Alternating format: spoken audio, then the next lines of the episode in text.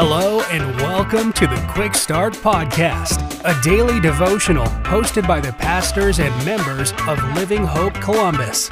We're glad you're here.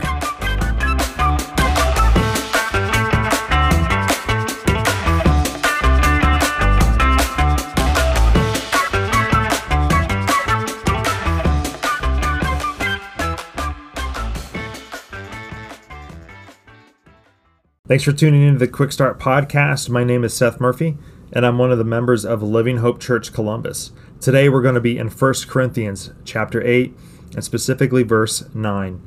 And God's word says this But take care that this right of yours does not somehow become a stumbling block to the weak.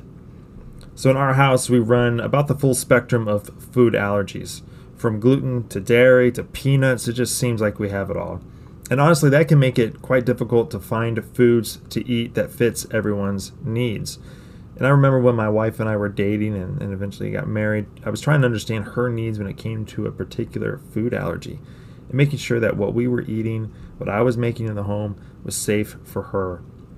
And on a personal level, it radically changed my diet. What we kept in the home, what we allowed in the home, it changed it all. I had to sacrifice foods that I absolutely love to eat so that my wife and now my kids are safe within the home.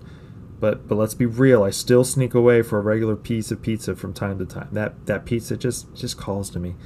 And here in Paul's letter to the Corinthian church, Paul is reminding the church that even though they have the knowledge that there is one God and one Lord and the freedom to eat the meat that was sold in the marketplace, they should still consider their brothers and sisters that may not have the same knowledge nor feel the same freedom to partake of the same meat.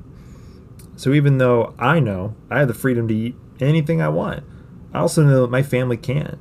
And to provide the safest and to set the best example for my kids, I have to be mindful of what I eat.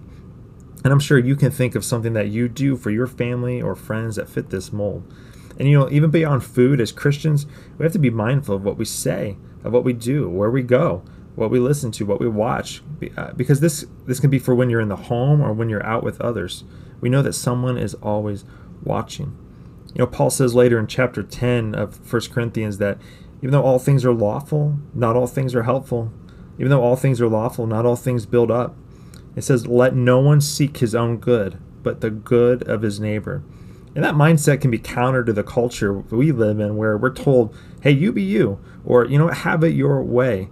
But instead, Paul is reminding us that we need to put others first and be aware of how our actions can affect others, especially in their walk with Jesus.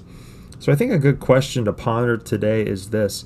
You know, what are we doing either in the home or at work or in public that isn't uplifting someone else? You know, is, is what we do building up others? Is it seeking the good of, of our neighbors? Is it pointing others to Jesus?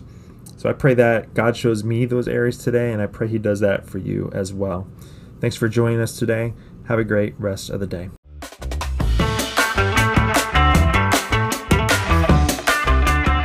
Thank you for joining us for another episode of the Quick Start Podcast. For information on Living Hope Columbus, be sure to check out the links in the show notes.